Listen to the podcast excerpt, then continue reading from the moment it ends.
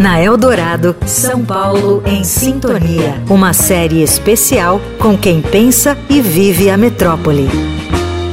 300 mil ligações domiciliares devolvendo a vida ao Tietê.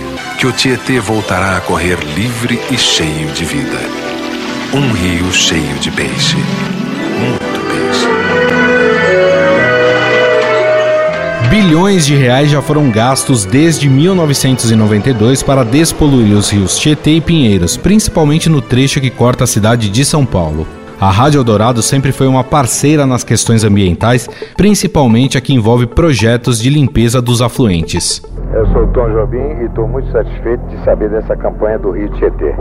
Vai ser formidável você ter o Rio Tietê de novo com peixe, com, com tudo, né? Diversas campanhas e reportagens, inclusive dentro dos rios, foram feitas para acompanhar e alertar sobre o estado de saúde das águas. Olhando o rio hoje, é, assim, é difícil de acreditar que há menos de 30 anos esse rio era assim, tão poluído que cair aqui, a gente estava conversando sobre cair no rio, isso representava um risco de vida. Não vou dizer que caiu, estava morto, mas perto. Desde quando começaram as tentativas de limpeza, a mancha de poluição do Tietê diminuiu consideravelmente. Foi de 500 quilômetros de extensão na década de 90 para os atuais 122 quilômetros. Apesar disso, no último ano ela cresceu 43%, de acordo com o monitoramento feito pela SOS Mata Atlântica. Então, é, é, não adianta ficar dando nome novo, né? Segue o que está acontecendo, pega novas tecnologias, novos modelos, o modelo do Rio Pinheiros de pagar as empresas por ligações de esgoto feito e por melhoria da qualidade da água do, do rio do bairro, isso foi importante. Isso melhora, de fato, a situação. É um outro modelo de se fazer as coisas. Então, tem novidades, tem novas tecnologias, aplique né? Mas não, não, não dá para reinventar a roda, até porque já está girando essa roda faz tempo. Então é só pegar o mesmo barco ali, já que a gente está dentro do rio, né? e continuar as coisas que estão acontecendo em prol da população, porque é para a população isso, principalmente, né? Esse que você ouviu é Gustavo Veronese, que é coordenador da causa Água Limpa da SOS Mata Atlântica. No ano passado, a gestão Tarcísio de Freitas anunciou que seriam investidos quase 6 bilhões de reais até 2026 para tentar limpar o rio. No entanto, o projeto ainda não tem metas definidas. O Tietê corre por mais de mil quilômetros cortando o estado de São Paulo, vai de Salesópolis até Itapura, onde deságua no rio Paraná. Ao longo do caminho encontra contaminantes como agrotóxicos e fertilizantes, mas o maior problema está na falta de saneamento na região da Grande São Paulo. Entre as medidas para melhorar a qualidade dos rios está a melhora do saneamento e a ação de proteção de mananciais. É uma região extremamente complexa, é, são mais de 20 milhões de pessoas morando.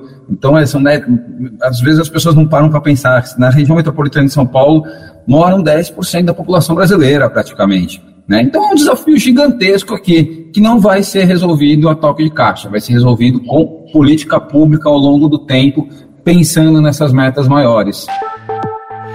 Do outro lado está o Rio Pinheiros, que passou recentemente por um programa de despoluição considerado um sucesso pelo ex-governador João Dória.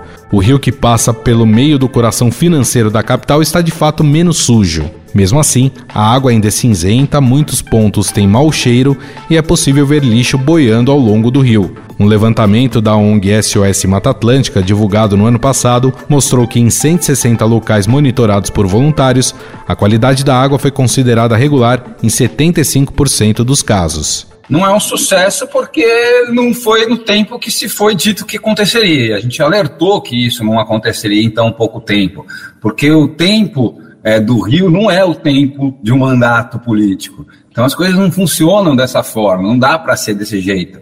E um, uma poluição gerada há dezenas de anos não é de uma hora para outra que vai resolver. Então, se a gente pensar nesse, nesse imediatismo, realmente não foi um sucesso. Mas se a gente pensar na continuidade que está é, acontecendo em relação ao Rio Pinheiros, pode vir a ser, sim, um caso de sucesso, porque a melhora é nítida.